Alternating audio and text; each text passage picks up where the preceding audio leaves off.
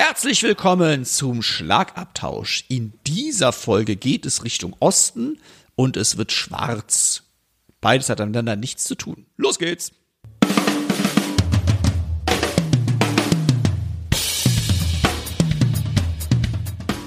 Herzlich willkommen zum Schlagabtausch. Der Podcast vom Drums und Percussion Magazin. Für alle Schlagzeugbegeisterten. Wir sind Dirk Brandt und Timo Ickenroth mit Tipps und Stories und dem Allerneuesten aus der Schlagzeug- und Percussion-Szene. Viel Spaß beim Hören.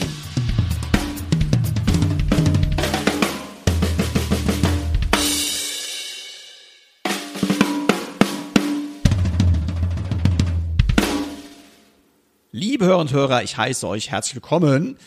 Mein Name ist Timo Ickenroth und mir gegenüber in einem roten Trainingsjacket, sportlich wie eh und je, durchtrainiert bis zum Abwinken, mein lieber Freund Dirk Brandt. Hi Dirk. Yeah, schönen guten Morgen. Ja, ich komme natürlich nicht aus dem Gym, aber ich wollte zumindest dir die, ja, die Illusion vermitteln. Boah, der Typ ist gerade frisch aus dem Fitnessstudio oder frisch aus dem Bett gekommen. Denn wir nehmen morgens auf und es ist, ja, neun Uhr war es eben. Boah, es geht noch. Für viele ist das doch echt. Ja, aber ich war spät im Bett. Also, also bei daher, mir lebt die Illusion weiter. Für mich ja, ne? eh der krasseste Typ. Ja, für, für, ja, ja, ja, vom, ja, ja, ja, ja, ja. In gut, jeglicher weiter, Hinsicht. Weiter, weiter so, weiter so, weiter so. Es wird, es wird ein guter Podcast. Ich merke es schon. Es wird ein, liebe Zuhörerinnen und Zuhörer, es wird ein guter Podcast. Der Timo ist gut drauf. Und von Ja. daher freue ich mich, ähm, ja, ähm, heute mit dir durch den Podcast zu führen und damit wir alle so ein bisschen wissen und ich auch weiß, worum es überhaupt geht.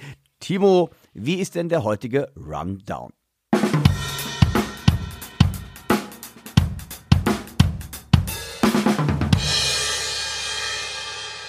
Dann verrate ich dem Dirk mal, was wir heute so vorhaben. Wir sprechen kurz mit einem der Initiatoren des Dresdner Drum und Bass Festivals.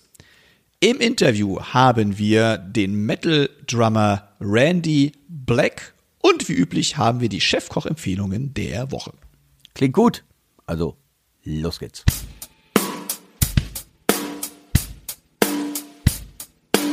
Wir haben es ja die letzten Podcasts-Folgen schon angekündigt. Das 17. Dresdner Drum- und Bass-Festival steht kurz vor der Tür und zwar vom 16. bis 17.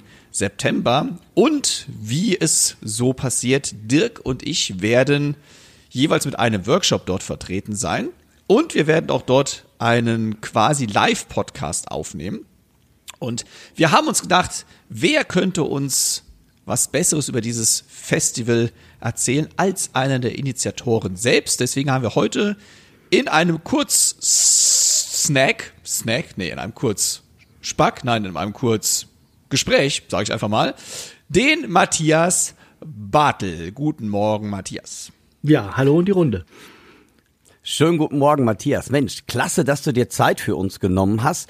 Und zwar, du bist einer der Co-Founder des Dresdner Drum and Bass Festival und dieses Mal findet das Festival zum 17. Mal statt. Erzähl uns doch mal ein bisschen, wie du überhaupt auf die Idee gekommen bist, dieses Festival zu gründen und was die Zuschauer und Zuschauerinnen dieses Jahr dort erwartet.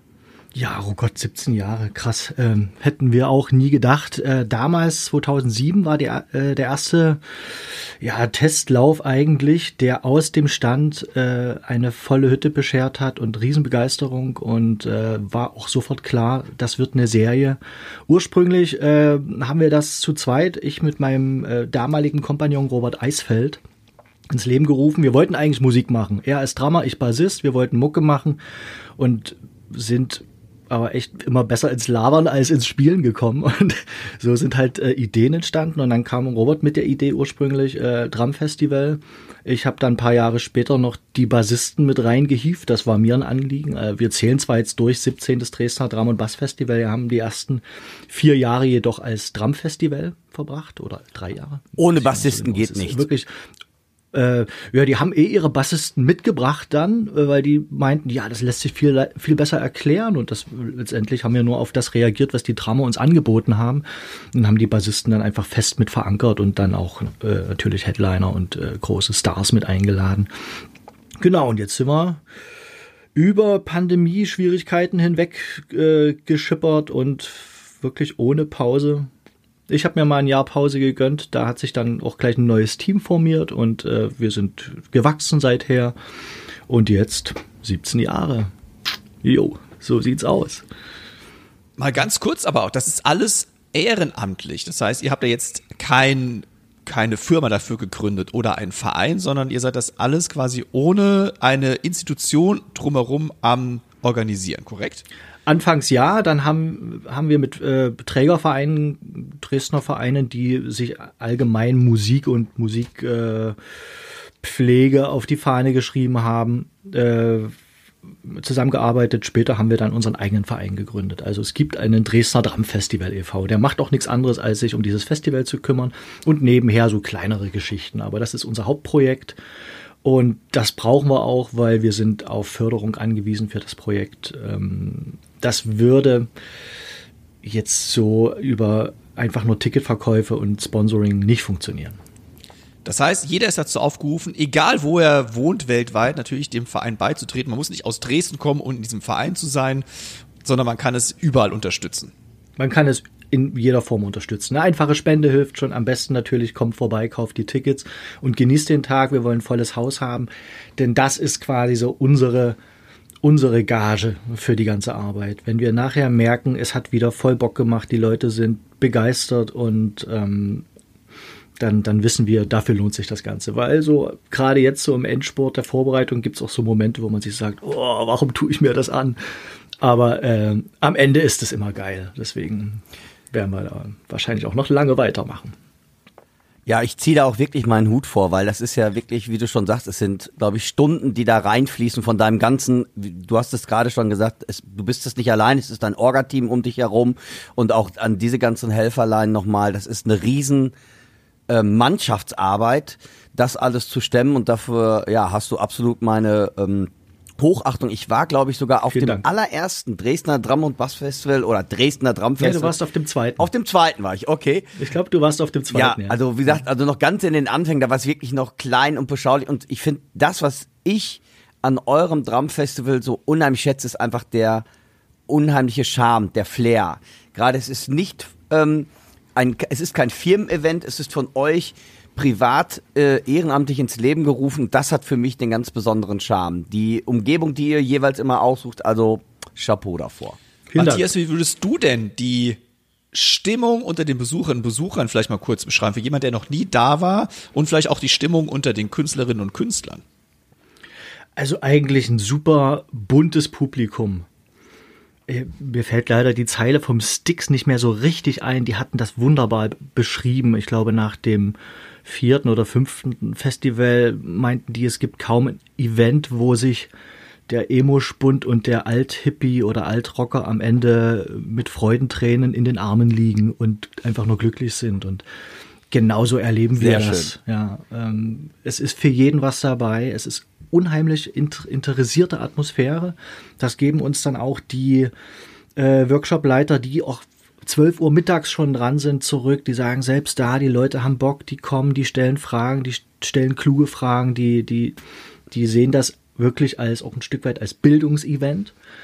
Aber wir lockern das natürlich mit reichlich ähm, Konzerten und Performances auf, dass es hoffentlich nicht zu trocken ist. Deswegen äh, würde ich sagen, wir suchen Locations, die so ein bisschen Subkultur-Flair äh, pflegen. Ähm, die Scheune war unsere Stammlocation, die wird gerade umgebaut, deswegen äh, pendeln wir in der Stadt rum. Wir waren das letzte, die letzten beiden Jahre in einem Elektroschuppen in dem Objekt Klein A. Richtig coole äh, Location, bisschen außerhalb gelegen. Jetzt sind wir zurück in die Dresdner Neustadt in der Groove Station. Das ist ein klassischer alter Rockladen. Da drüber und da drunter gibt es zwei Clubs, die eher äh, Disco- und Elektropublikum ansprechen, aber wir kriegen das alles passend für unsere Zwecke da äh, und, und lieben diese Vielfalt, die uns auch angeboten wird und versuchen die einfach mit aufzunehmen und mit, also gut zu integrieren in das ganze Festival. Und das merkt man. Wir sind großer Verein mit vielen Leuten, die dann am Abend zuvor noch äh, das Catering in ihren Küchen zusammenbrutzeln. Und das kommt Hammer. alles beim Künstler und viel auch bei den Gästen an und dafür schätzen die das fest. Ja, also was ich wirklich ähm, ganz toll positiv fand, dass ihr unheimlich viel, oder finde besser gesagt, ähm, dass ihr auch viel, wie du gerade schon gesagt hast, in, ähm, dass ihr für alle Sparten was dabei Ihr habt für Kinder was dabei, ihr habt für den Rocktrommler, auch für den Jazztrommler, auch von den Künstlern. Ihr seht immer zu, dass ihr eine sehr große Bandbreite an verschiedenen Künstlern dort habt. Dieses Jahr, vielleicht kannst du ein bisschen was von dieses Jahr erzählen, dass wir da so ein bisschen die Kurve kriegen. Dieses Jahr ist ja doch so ein bisschen der der Rockdrama in den Vordergrund gestellt, aber es gibt natürlich durch tolle verschiedene Artists auch wieder das alles so ein bisschen abgedreht, aber dieses Jahr habt ihr das Rockdrama ein bisschen in den Vordergrund erzählt. Erzähl doch mal so ein bisschen was zum diesjährigen Hintergrund. Ja, ist ein Experiment. Zum ersten Mal haben wir einen musikalischen Schwerpunkt. Wir hatten schon Schwerpunkt äh, länderbezogen oder Regionen oder Schwerpunkt Nachwuchs, Schwerpunkt äh, Dramerinnen und Bassistinnen. Diesmal gehen wir mit Hard und Heavy zum ersten Mal ja stärker in eine Musikrichtung. Mhm. Und ich glaube auch so ein bisschen, weil wir auch ein bisschen das schlechte Gewissen hatten, dass wir diesen, diese Sparten in den letzten Jahren etwas vernachlässigt haben. Ähm, das habe ich mitbekommen, so als Hauptbooker des Festivals, dass man auch irgendwann bei allem Input oder bei allen Anregungen, die von außen kommen, doch ganz schön in seiner eigenen Soße dümpelt und immer wieder so äh, ja über seine eigenen Vorlieben stolpert und dementsprechend auch bookt. Und das ist bei mir viel Rock, äh, wen weniger Rock, viel äh, Jazz, Soul, Funk. Und ja, im Prinzip wollten wir jetzt mal gucken, weil Dresden ist eigentlich auch eine klassische Rock- und Metal-Stadt, ob wir mit diesem Themenschwerpunkt hier auch wieder neu zünden, weil wir jetzt auch schon seit, ich würde sagen, seit Corona doch mit äh, Besucherrückgängen zu kämpfen haben. Ja, und deshalb haben wir hier wirklich vom, vom Prog-Rocker bis zum Metal-Gewitter alles dabei in diesem Jahr. Super. Hau doch, mal, hau doch ein paar, mach mal ein bisschen Name-Dropping. Hau mal ein paar Ja, Namen ja, also ähm, aus der harten Zunft. Äh, alte Bekannte, Virgil Donati und George Colliers waren beide schon da. Die brauchte man nur kurz anschreiben, sehr unkompliziert alles mit denen. Das ist immer auch ganz gut, wenn man Leute schon da hatte. Die Datenbank wächst und man ja, hat klar. einen unheimlichen Fundus. Und ähm, dann, auf den freue ich mich persönlich sehr, Bart Kolstad oder Kolstad aus Norwegen. Ja. Äh, der Drummer der Band Lepros. Ich kannte weder ihn noch die Band vorher. Unser, ich sag mal, neue Booking, tolle Booking-Verstärkung Richard hat äh, diesen Kontakt hergestellt.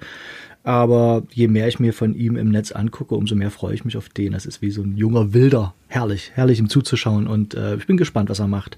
Unser großer Top-Headliner passt jetzt nicht in die Heavy-Edition unbedingt rein, aber ein Muss irgendwann mal bei uns zu erscheinen ist äh, Chris Coleman. Freuen wir uns auch tierisch. So ein ja, ja, von den Muskelpa von den Muskelpaketen ist das auch gut so. Hör mal, ist so ein Muskelpaket, der passt ja, da gut, schon der rein. Passt, da passt er wieder in die Heavy, äh, genau. Genau. Äh, sprachlich irgendwie rein, genau. Auf jeden Fall in Heavy. Genau, dann haben wir äh, auch so ein Urgestein, Demo Borgir. Ach, das, das habe ich gehört. Also ich habe es nie wirklich äh, aktiv gehört, aber der Name ist mir in meinen zarten Zwanzigern untergekommen. Ich glaube, die sind jetzt schon 30 Jahre dabei insgesamt. Also das heißt jetzt nicht, dass ich schon über 50 bin. Äh, das wäre jetzt eine falsche Rechnung, aber ähm, also die äh, Dimo Borgir Rhythmussektion kommt an ähm, aus Polen der Drama, aus Schweden der Bassist. Dann haben wir auch ein junges Talent, Kira Kyoto nennt er sich, von Venues der Drama. Das ist eine Band aus dem, äh, ich glaube aus dem, aus der Kölner Ecke, wenn ich richtig informiert bin. Ja, dann, was lese ich hier auf dem Zettel? Da lese ich ja noch Dirk Brandt und Timo Ickenroth. Ich glaube, die kennt ihr auch ganz gut. Da freuen wir uns auch natürlich sehr, dass ihr mal wieder mit einem Workshop dabei seid. Moritz Müller als auch einer, der gut in die harte Gangart reinpasst. Tobias Mertens ebenso. Und dann versucht man natürlich aber noch mit äh, ja, allerlei Funk, Soul und Jazz Lücken zu füllen, das Programm bunt zu machen und eben auch die abzuholen, die jetzt keinen Bock auf Metal haben. Also es wird für jeden was dabei sein. Ich hoffe, dass jetzt der eine die andere nochmal richtig Bock auf das Dresdner Drum und Bass Festival bekommen hat.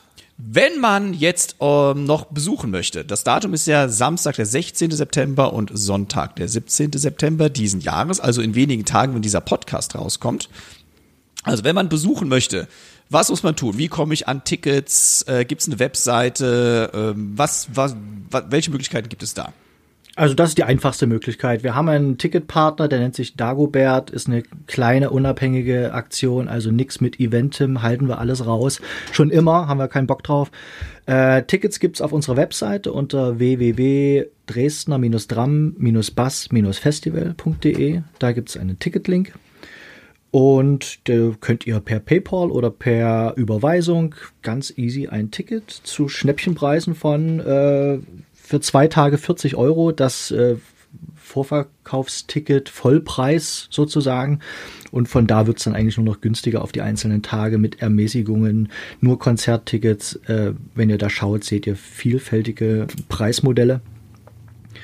Und äh, ja, das ist uns auch ein Anliegen, wir haben das Glück, dass wir noch von Stadt und Land gefördert werden. Wir können die Preise noch so halten. Wir haben uns das mal ausgerechnet, wenn wir jetzt wirklich nur von Ticketverkäufen das Festival finanzieren müssten, würde das, würde die Karte 120 Euro kosten.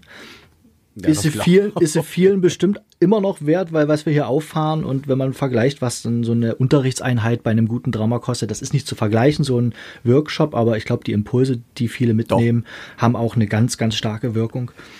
Äh, und deshalb, wir freuen uns, dass wir an diesen Preisen noch festhalten können, dass es eigentlich wirklich jeder leisten kann. Und äh, für Schüler und Studenten wird es dann eh noch günstiger. Aber ähm, ranhalten sollten sich die Leute, die jetzt Tickets noch kaufen wollen, weil die gehen gut weg, gerade so kurz vorher. Und wir haben doch einen kleineren Club als unsere Stammlocation in diesem Jahr. Also ich denke, mit 300 Leuten müssen wir dann so langsam die Türen schließen. Ähm, deshalb der Aufruf, greift schnell zu. Das gibt uns Planungssicherheit und euch einen festen Platz auf unserem Festival. Den Link zu den Tickets äh, haben wir natürlich in den Show Notes auch drin. Das heißt, da könnt ihr direkt draufklicken, dann kommt ihr auf die entsprechende richtige Seite. Ja, wir freuen uns megamäßig drauf. Ich war auch schon des Öfteren vor Ort und ich kann wirklich nur jedem empfehlen, das Dresdner Drum Bass Festival zu besuchen. Es ist eine wunderbare Atmosphäre, sehr familiär. Äh, ja. Man kommt sich nicht vor wie in einem Betrieb, sondern es ist wirklich, ja, es ist ein. Es ist Family. Es ist wirklich ja. Family. Man kann es echt nicht anders ausdrücken. Und Dirk und ich sind schon richtig heiß drauf. Ja, und noch Super. einmal, liebe Zuhörerinnen und Zuhörer, 40 Euro, das ist in der heutigen Zeit, und ich finde, das möchte ich echt nochmal hier herausstellen, das ist echt ein Schnapper. Das ist für eine Organisation, die das ehrenamtlich macht, ich finde, ein unfassbar günstiger Preis. Und um sich da so einen Kick Motivation fürs Trommeln abzuholen, ich glaube, besser geht's gar nicht. Also, was soll ich dazu sagen? Hingehen. Bam. Und vielleicht noch ganz kurz den Hinweis, man kann auch nur den Samstag oder nur den Sonntag besuchen. Also ihr müsst nicht für beide Tage das Ticket buchen. Wer nur samstags kann, kommt nur Samstag. Wer nur Sonntag kann, kommt nur Sonntag. Wer beide Tage kann, der kommt natürlich beide Tage. Umso besser. Genau.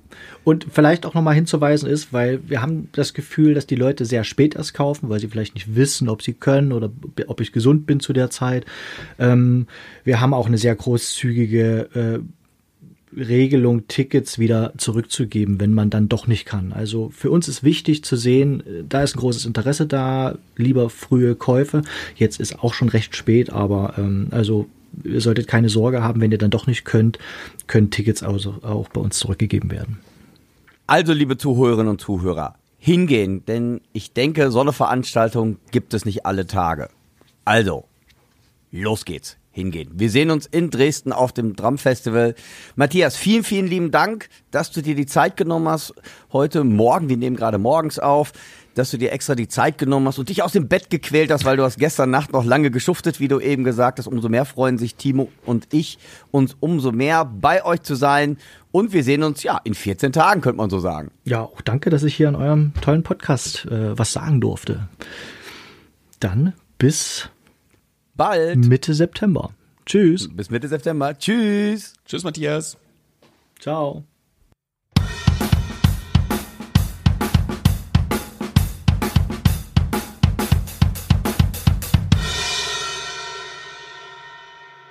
Wie wir eben gehört haben, das Dresdner Drum Bass Festival steht so ein bisschen unter dem Motto Hard and Heavy. Und von uns beiden, Dirk, bist du hard und heavy in jeglicher Hinsicht. Ah. Und ah, ja, ja, ja, da weiß ich wahrscheinlich mehr als du sogar. Um, und du hast dir gedacht, yo, ich suche mal einen Kollegen, der auch aus dieser Sparte kommt. Und das ist der in Deutschland, aber kanadischstämmig lebende Randy Black, der seit boah, gefühlten Ewigkeiten ein fester Bestandteil der Metal-Szene weltweit ist. Und du hast ihm ein paar illustre Fragen gestellt zu seinem Drumming, zu seinem Leben, zu dem Rockstar-Dasein. Und Dirk, was kannst du noch ein bisschen über den Randy erzählen, bevor wir ins Interview einsteigen? Ja, bevor wir ins Interview einsteigen, noch mal eins vorweg. Dieses Interview ist ein kleines Experiment weil wir haben bisher in unserem Podcast immer rein deutschsprachige Interviews gehabt. Und als ich den Randy frage, weil der Randy kann, finde ich super Deutsch, aber wie das so häufig ist, die mögen dann gar nicht nur Deutsch sprechen. Oder es ist natürlich ganz klar, im Interview, man will nichts Falsches sagen, man hat Angst, vielleicht dann doch nicht die richtigen Worte zu finden. Und es wird diesmal ein Denglisch-Interview, denke ich mal. Eine Mischung zwischen Deutsch und Englisch, weil der Randy hat gesagt, er wird das Interview gerne machen, er freut sich auch drauf, aber er würde gern viele Fragen auch gerne in Englisch beantworten, weil es einfach seine Muttersprache ist und da er sich natürlich ganz anders ausdrücken kann. Das heißt, ich versuche quasi das Ganze immer so ein bisschen zu übersetzen und ähm, das ist für uns beide ein Interview. Und jetzt einmal an euch, liebe Zuhörerinnen und Zuhörer, ähm, eine Bitte, lasst doch mal in den Kommentaren später nach, weil wir, wenn das funktioniert und sagt, boah, das ist nicht zu nervig irgendwie auf Deutsch, dann wieder auf Englisch halt, weil nicht jeder ist der englischen Sprache so mächtig halt, dass man das vielleicht völlig unkommentiert da stehen lassen kann. Ob ihr auch Interesse daran habt, dass wir ausländische Trommler zu Wort kommen lassen. Das heißt, dass wir auch Interviews in Englisch führen oder ob euch sagt, nee, das ist zu anstrengend, ist zu nervig. Das ist also so ein kleines Experiment, weil der Randy, wie gesagt, der kann ja auch ein bisschen Deutsch. Deshalb ist das jetzt so eine, so eine kleine Mogelpackung. Aber mich wird mal und den Timo uns würde interessieren halt, was ihr dann dafür was ihr denn davon haltet, weil dann könnte man eventuell auch noch mal ähm, ja anderssprachige Trommler zu Wort kommen lassen, ob euch das interessiert, dass ihr auch Interesse an solchen Interviews habt. So, Jetzt aber mal zum Randy. Ich kenne Randy schon seit, ja, kann ich gar nicht sagen, wie viele Jahren. Ich finde ein phänomenaler Trommler, hat dieses Symmetrical Style so ein bisschen raus. Das heißt, die rechte Hand spielt genauso wie die linke. Kann ich gar nicht. Und äh, spielt Double Bass Drum, nicht wie ich mit einer Pussy Bass Drum, sondern der hat einen äh, der spielt wirklich die Bassdrums mit ähm, jede Bassdrum einzeln, also wirklich rechter Fuß, linker Fuß. Ich benutze ja immer ein Doppelpedal, weil das für mich einfach einfacher ist, die Bassdrums zu stimmen. Es ist für den Soundmann einfacher. Und der Mann ist wirklich so lange in diesem ganzen and Heavy-Geschäft, dass ich fand, das war wirklich, ähm, oder das ist ein toller Interviewpartner, auf den ich mich sehr freue. Und ähm, wir geben mal einfach ab ins Interview, weil da stelle ich ihn noch vor und den Rest wird der Randy uns zur Hard and Heavy Szene selber erzählen. Also, und ich, Inter und ich freue mich sehr auf Dirks Simultan-Dolmetsching. Besonders auf das Simultan, ne? da bin ich auch gespannt. Und bevor, bevor das, wenn, ja genau, wo, bevor jetzt die Leute hier äh, ähm, Korinthenkacker sagt man, ich weiß gar nicht, ob man das überhaupt sagen darf im Interview. Nein. Ja, wenn die dann hinter, wenn die dann hinterher sagen, ey, das war aber nicht ganz so richtig, ey, boah, Klatsche. Nein, natürlich nicht, aber ich bin selber gespannt und hoffe, das gelingt mir, weil das habe ich ja so auch noch nie gemacht und nicht, dass einer sagt, ey, der hat völlig was anderes erzählt. Der hat über Besen erzählt und du erzählst die ganze Zeit dann über Double Bass Drum. Ich bin gespannt, das wird auch für mich ein Experiment. Also, Interview ab. Ja, liebe Zuhörerinnen und Zuhörer, ich freue mich heute ganz besonders hier im Podpass begrüßen zu dürfen einen ähm, unheimlich tollen Menschen und Trommler, den ich schon doch eine ganze Zeit kenne. Das ist der Randy Black. Randy Black ist seines Zeichens für mich eigentlich hauptsächlich Rockdrama, kann man so sagen. Und Randy, danke, dass du dir die Zeit genommen hast, heute bei uns im Podcast zu sein. Vielen Dank. Uh, very nice to be here, Dirk. So, ihr hört jetzt nämlich schon etwas. Der Randy hat auf Englisch geantwortet und ich habe in Deutsch Hallo gesagt. Also, das ist der erste Podcast, weil der Randy ist nämlich nicht Amerikaner, sondern Kanadier. Richtig. ist. Und ähm, ihr habt auch schon gehört, der Randy spricht auch ein bisschen Deutsch, aber ich kann das verstehen. Wir haben am Anfang natürlich ein bisschen geredet und der hat natürlich gesagt, hör mal Dirk, ich möchte gerne in meiner Muttersprache antworten, weil da fühle ich mich einfach wohler, also wird mir genauso gehen. Und ähm, dann haben wir uns darauf geeinigt, ich versuche die Fragen auf Deutsch zu stellen. Randy wird sie in Englisch beantworten und ich werde es dann hinterher mal noch mal ganz kurz übersetzen, was er denn so gesagt hat ins Deutsche. Ich hoffe, das gelingt mir. Jetzt aber erstmal überhaupt zu Randy. Randy ist für mich ein unfassbarer Metal-Trommler oder Rock-Drummer, kann man eigentlich sagen. Und zwar hat er gespielt mit solchen Legenden wie Primal Fear, er hat gemacht Rock Meets Classic, er hat bei Annihilator gespielt, er hat bei Wars, ich habe ihn selber in der Markthalle gesehen in Hamburg, da haben wir uns getroffen. Randy kann sich noch dran, da hat er mit Wasp gespielt, also ein unglaubliches Konzert. Ein Trommler, der, das finde ich wieder so interessant, in allen Genres des Rockdrummings eigentlich zu Hause ist. Das ist wirklich von den alten Oldschool-Metal-Tagen zu den neuen Power-Metal, Thrash-Metal-Sachen. Ist jetzt seit neuestem der Trommler bei Destruction. Was heißt, das sind mittlerweile auch schon zwei Jahre, oder? Seit 2018. Wacken Seit zweiter- war mein Oh. erster Official Gig. Okay, seit zwei, also fünf Jahren, nicht seit zwei Jahren, da bin ich völlig falsch informiert. Ja, weil die Zeit auch so schnell vergeht. Und was ganz wichtig ist für euch, Randy ist natürlich auch Lehrer. Er hat eine Unterrichts-DVD herausgebracht mit dem Namen The Black Book, An Introduction to Metal Drumming. Und das ist auf jeden Fall eine ganz, ganz interessante Sache ähm, für diejenigen von euch, die sich im Bereich Rockdrumming weiterbilden möchten, kann ich euch echt nur ans Herz legen. Wir werden natürlich nachher in den Shownotes auch nochmal die ganzen Sachen von Randy verlinken. Das heißt, Randys Homepage, Randys YouTube-Kanal, ähm, auch das Buch oder besser gesagt die DVD ähm, werden wir damit reinbringen, dass ihr das mal nachschauen könnt. Und ich freue mich, einen Hammertypen hier zu haben. Randy, nochmal schön, dass du da bist halt. Ne? Cool. Danke. So, Randy, erzähl doch mal so ein bisschen, wie hat das Ganze bei dir mit dem Trommeln angefangen? Wie ist deine Karriere ins Rollen gekommen? Okay. Um, for me, my official career as a working drummer started in about 1980. Um, I was in college, and in the college break, there was I saw an ad in the local music store for a touring band needing a drummer. So, long story short, I got the gig, and I went on tour for seven and a half months straight. Whoa. It was it's the longest tour I've ever done in my career, and so I didn't finish college because of that. So in 1980, 81 is when my real professional career started. Wow. Also, er hat das gerade gesagt. Er hat, ähm, also Trommeln hat er, getrommelt hat er schon immer, aber so richtig fing das Ganze mit dem Karrierebusiness im Trommeln an, als er 1980 noch im College war und dort in einer äh, Zeitungsanzeige gesehen hat oder in einer, ähm, ja, wie gesagt, in einem Zettel mitgekriegt hat, dass eine Band einen Trommler sucht und dann ist er direkt, das finde ich der Hammer, direkt siebeneinhalb Monate auf Tour gegangen und hat deshalb quasi auch nicht das College abgeschlossen. Und das Gute ist, wie gesagt, der Randy versteht ja Deutsch. Das heißt, der kann mich jetzt auch korrigieren, wenn ich auf deutschen Mist hier erzähle. Klasse. Ähm, wie ging's von da aus dann weiter? Das heißt, das war so dein Step in die Profikarriere. Genau, ja. Und on this tour, uh, near the end, or no, in the beginning, we saw a band in another town. We finished early and we went to see another band called Click. And they were an amazing Rush cover band. Ja. And of course, growing up in Canada, Rush were my heroes. Neil Peart was my hero.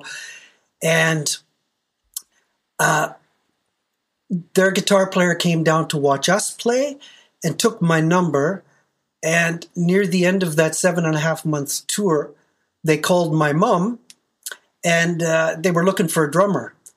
So I auditioned and I got the gig. And that was probably the biggest, at that time, that was one of the highlights of my career for sure because they were an amazing Rush cover band and I got the gig. And that was really the start of uh, uh, a 10 year um, length. I was in that band for 10 years. Whoa. Yeah. And just a very interesting story. We also wrote our own originals and we caught the attention of Rush's producer. His name is Terry Brown. And long story short, there we had 11 songs chosen. We had a studio booked. And um, I thought that was the start of our professional recording career.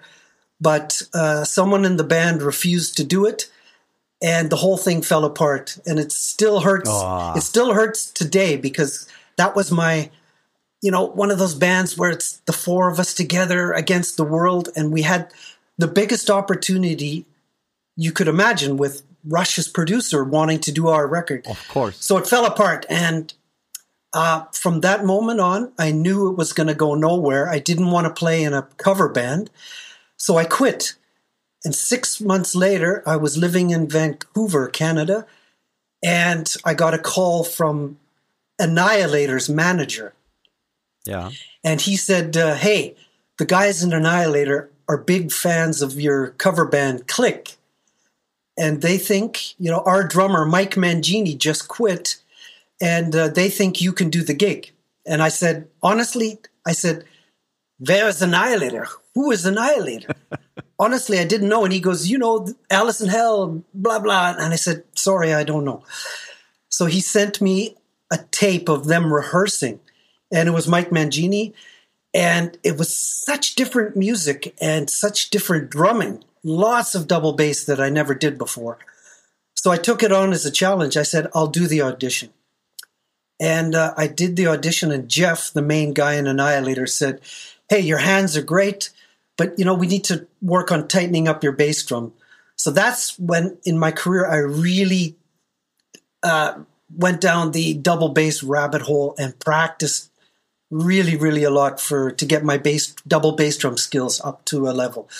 So that was 1993 which was really the beginning of my professional international recording and touring uh, career started Okay, well, that's a lot. Now I have to explain in German. Also, ähm, nach dieser Tour, die Randy damals gemacht hat, diese, wo er mit dieser Band siebeneinhalb Monate auf Tour war, hat, haben sie die Aufmerksamkeit erregt von einer Rush-Cover-Band. Die Band heißt Click und deren Gitarrist hat sich quasi verliebt in Randys Drumming und die suchten einen neuen Trommler und haben quasi dann Randy engagiert, in dieser Band zu spielen. Und das ist auch eine Band, was er eben gesagt hat, in der er tatsächlich zehn Jahre lang mit gespielt hat. Und eines Tages, die haben also nicht nur Covers gemacht, sondern fingen dann auch Originals an zu schreiben und haben dadurch die Aufmerksamkeit von Terry Brown, welches der ähm, Produzent von Rush war, haben sie die Aufmerksamkeit erregt und der wollte dann mit denen quasi ein Projekt starten, eine Platte schreiben oder die Platte recorden und dann ist einer, wie das so manchmal ist in dieser Band, hat gesagt, ne, hab ich keinen Bock drauf. the singer The singer. It's always a singer. Always a singer. Das heißt, der, der Sänger hat gesagt, ne, will ich nicht, habe ich keinen Bock drauf. Und so ist das Ganze quasi ähm, ja auseinandergebrochen. Und Randy hat dann gesagt, ja, okay, dann muss ich irgendwie weiter und ist er heute noch traurig drüber, weil er hat, wie gesagt, zehn Jahre in der Band, das ist natürlich eine Zeit. Hat dann aber den Anruf gekriegt von einer Band oder von dem Manager einer Band namens Annihilator. Annihilator, so ist es richtig. Mein Gott, den Namen gar nicht. Annihilator. Und ähm, der hat ihn dann mit der Musik der Band konfrontiert und das war völlig anders als Randy bisher gespielt hat, weil Rush wissen wir ja alles, viel Oddmeter, äh, viel Handspeed, klar, ein bisschen Double Bass drum, eigentlich nicht so richtig. Und dann ist auf einmal Randy mit einer Person in Berührung gekommen, den wir heute alle kennen. Das ist Mike Mangini. Mike Mangini ist heute, für die, die es nicht wissen, der Drama von Dream Theater. Das heißt, in jungen Jahren sind sich die beiden schon über den Weg gelaufen. Und ähm, Randy sagt, ist eine ganz andere Musik. Das heißt, er musste unheimlich viel an seinen Double Bass Drum Skills arbeiten, hat aber die Audition für sich entscheiden können. Das heißt, er war in der Band, aber mit der Prämisse, okay, Junge, du musst deine Double Bass Drum Skills auf ein neues Level bringen. und hat sich seitdem quasi in dem Proberaum verkrochen und hat sich dem, wie wir ja heute wissen, weil Randy, Randy, ich kenne dich eigentlich als Double Bass zum Spezialist, ähm, quasi, ähm, ja, hat sich das Ganze drauf geschafft und ist dann 1993 quasi in Annihilator eingestiegen als, als Drummer und von da nahm auch deine internationale Karriere seinen Lauf, wenn ich das mal so zusammenfassen darf. Ja, okay. das ist richtig. Gut, Randy zeigt Thumbs Up, dann habe ich nicht zu viel Mist erzählt. Sehr cool. Wahnsinn. Ja, hör mal, wo wir gerade bei Double Bass Drum sind. Du bist für mich ja wirklich ein Double Bass Drum Spezialist irgendwie. Du hast dir das echt drauf geschafft. Ich bin ja einer der ganz, ganz spät Berufenen irgendwie, der sich damit erst auseinandergesetzt hat. Hast du denn vielleicht für unsere Zuhörerinnen und Zuhörer einen Tipp, wenn jemand sagt, ey, ich will Double Bass Drum anfangen, was man machen kann? Und das Besondere, ich bin ja jemand, ich spiele eine Pussy Bassdrum. Pussy Bassdrum nochmal erklärt, das heißt, ich spiele eine, ich habe zwei Bassdrums auf der Bühne, weil bei Access, wo ich mitspiele, das ist so 80er, ich finde schon sehr old, es hat Power Metal drin, aber eigentlich, also da zählt noch wirklich, wie das Schlagzeug groß ist halt irgendwie und man sagt halt, nee, auf der Bühne müssen zwei Bassdrums stehen, aber ich spiele tatsächlich nur eine, ich spiele ein Double Bassdrum Pedal, weil das fühlt sich für mich der sehr spät erst zum Double Bass kommt, fühlt sich für mich einfacher an, weil ich das halt immer schon gewohnt war. Du spielst aber mit zwei Bassdrums, das heißt, du spielst auch mit zwei Pedalen und vielleicht so ein bisschen mal so, dass du uns vielleicht deine Technik ein bisschen erklärst zum Double Bass, so deine Philosophie zum mhm. Double Bass Drum spielen und warum du mit zwei Bassdrums lieber spielst als mit einem Double Pedal. Okay. Um, so, for tips for double bass playing for someone who wants to start, For me, my experience, and from all the years I've been practicing, it's really comes down to hard, hard work. There are drummers I've experienced through teaching that get things quicker than others and are just naturally, I don't know, uh, they learn things quicker or they have naturally a good technique. For me, though, it's hard, hard work and sweat and hours and hours of practice. Um, so I would say listen to bands that play double bass that you would like to uh, mimic or try to get to that level. Put it on, practice to it over and over and over and over again. For me, that's what works. I just have to practice things a thousand, if not a million times. So it's still that way for me today to keep the level up I have to put in a lot of hours of double bass practice, especially now with destruction. Um, and to answer why I play two bass drums, back when I first wanted to play double bass, there was no double bass pedal. That's how old I am. Um, so you had to have two separate bass drums and two single pedals. And there's a theory when you're moving two big pockets of air in a in each bass drum, it's a different sound. But to be honest, these days, if you play a double pedal pedal in the studio, a lot of engineers like it because it's less channels, uh, easier to edit, uh, and so on and so on. But I'm just so used to it. I'm old school, um, so I'm, I just like it. I just like the feel of two single pedals on two different bass drums. But I will have to admit, sometimes when I get off my kit and play the student's kit, which has a double pedal on a single kick, some things to me feel easier. And I really? honestly think sometimes, yeah, I go, maybe should I try it? And I just go, nah, forget it. It's fun to practice on the student's kit, but I'm sticking with the two bass drums and it, it works for me. And uh, I don't see a reason to change it at the moment. Ja. Ähm, um das ein bisschen zusammenzufassen. Also, Randy sagt, das heißt, um Double Bass Drum zu spielen, muss man einfach Arbeit hereinstecken. Das heißt, es ist ein Workout, es, es, es gibt, there is no shortway, da ist keine Abkürzung, du musst es üben. Das heißt, du brauchst, ich glaube genauso gut, wenn du Marathon laufen willst, musst du einfach üben. Du musst lange trainieren dafür, du musst Kilometer laufen, bis das irgendwann läuft. Das ist übrigens auch tatsächlich meine Meinung, die ich äh, dazu habe. Also ähm, es gibt bestimmt hier und da mal eine, eine technische Sache, wo man vielleicht einen Beater mal ein bisschen anders einstellen kann, aber eigentlich du musst Arbeit hereinstecken. Es ist wirklich unheimlich Arbeit, die man dort hereinstecken muss. Und ich versuche dem Randy gleich auch nochmal, vielleicht hat er noch ein, zwei Übungen für uns, die vielleicht ganz interessant sind, da, da komme ich gleich aber noch zu. Aber der Grund, warum er, wo ich ihn eben nachgefragt habe, nach zwei Bassdrums, er, er hat erstmal gesagt, zu seiner Zeit, das sehe ich nicht, dass er so alt ist, weil er sieht immer noch ziemlich fit aus, der Mann, der mir hier gegenüber sitzt oder virtuell gegenüber sitzt, sagt er ganz einfach, zu seiner Zeit war es überhaupt noch gar nicht üblich, eigentlich ein Doppelpedal richtig zu spielen. Da waren es wirklich nur zwei Bassdrums und von daher war das für ihn völlig der normale Weg, einfach mit zwei Bassdrums zu üben. Er hat gesagt, natürlich auch für ihn fühlt es sich an mit zwei Bassdrums. Du, ähm, du musst zwei Bassdrums mit Luft befüllen und du musst eher, also Luft bewegen halt da drin.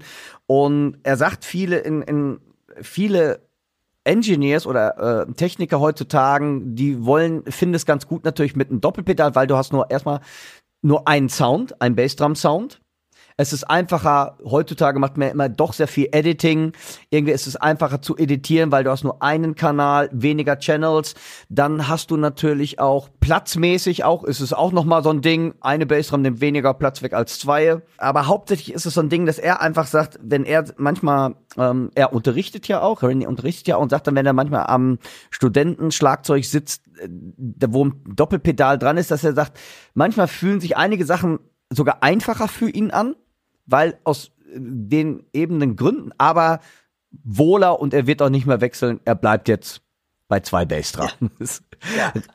ja. Randy, hast du denn für uns vielleicht, wenn jemand anfängt, äh, eine Übung, wo du halt sagst, äh, du hast ja gerade schon selber gesagt, du hast bestimmt ein Workout, in Anführungszeichen, wo du sagst, das mache ich so oft es geht, einfach mal. Sagst du jetzt, ich spiele, setz mich einfach hin, mach Mexonomen und mach jetzt einfach 160 zwei Stunden lang oder gibt's ne, was machst du? Wie, was kannst du uns raten?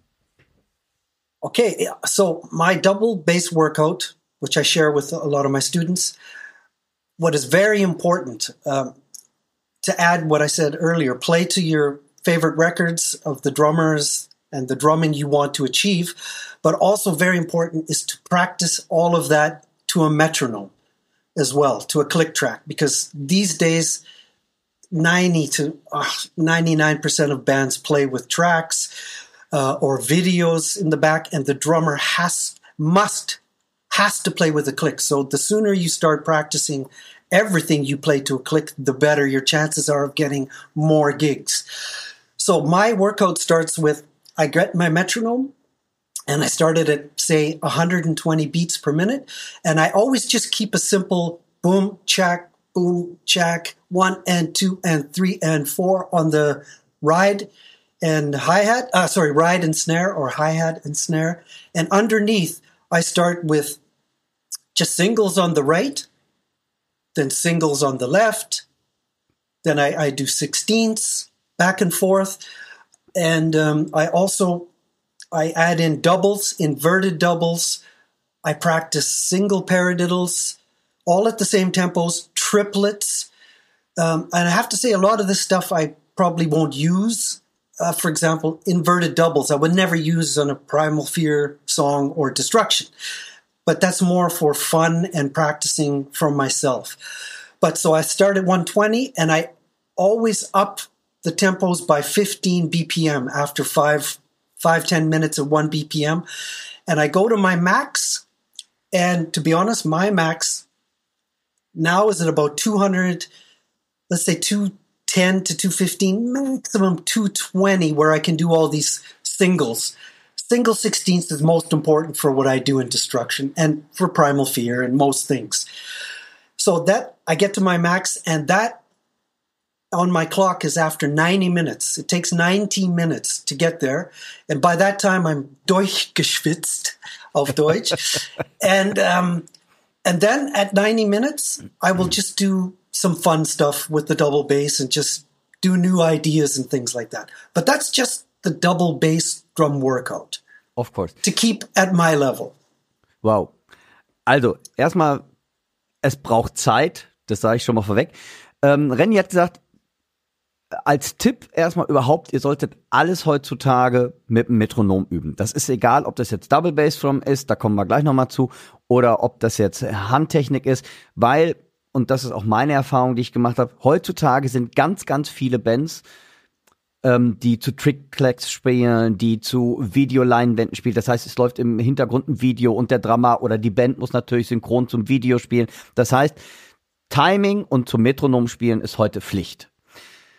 Wenn Randy sich warm macht, und er sagt dann ganz äh, auch, er fängt wirklich ganz erstmal ruhig an bei Tempo 120. Dann macht er zum Beispiel nur Singles mit dem rechten Fuß, nur Singles mit dem linken Fuß. Dann geht's an Singles, also Alternating, also rechts, links, rechts, links.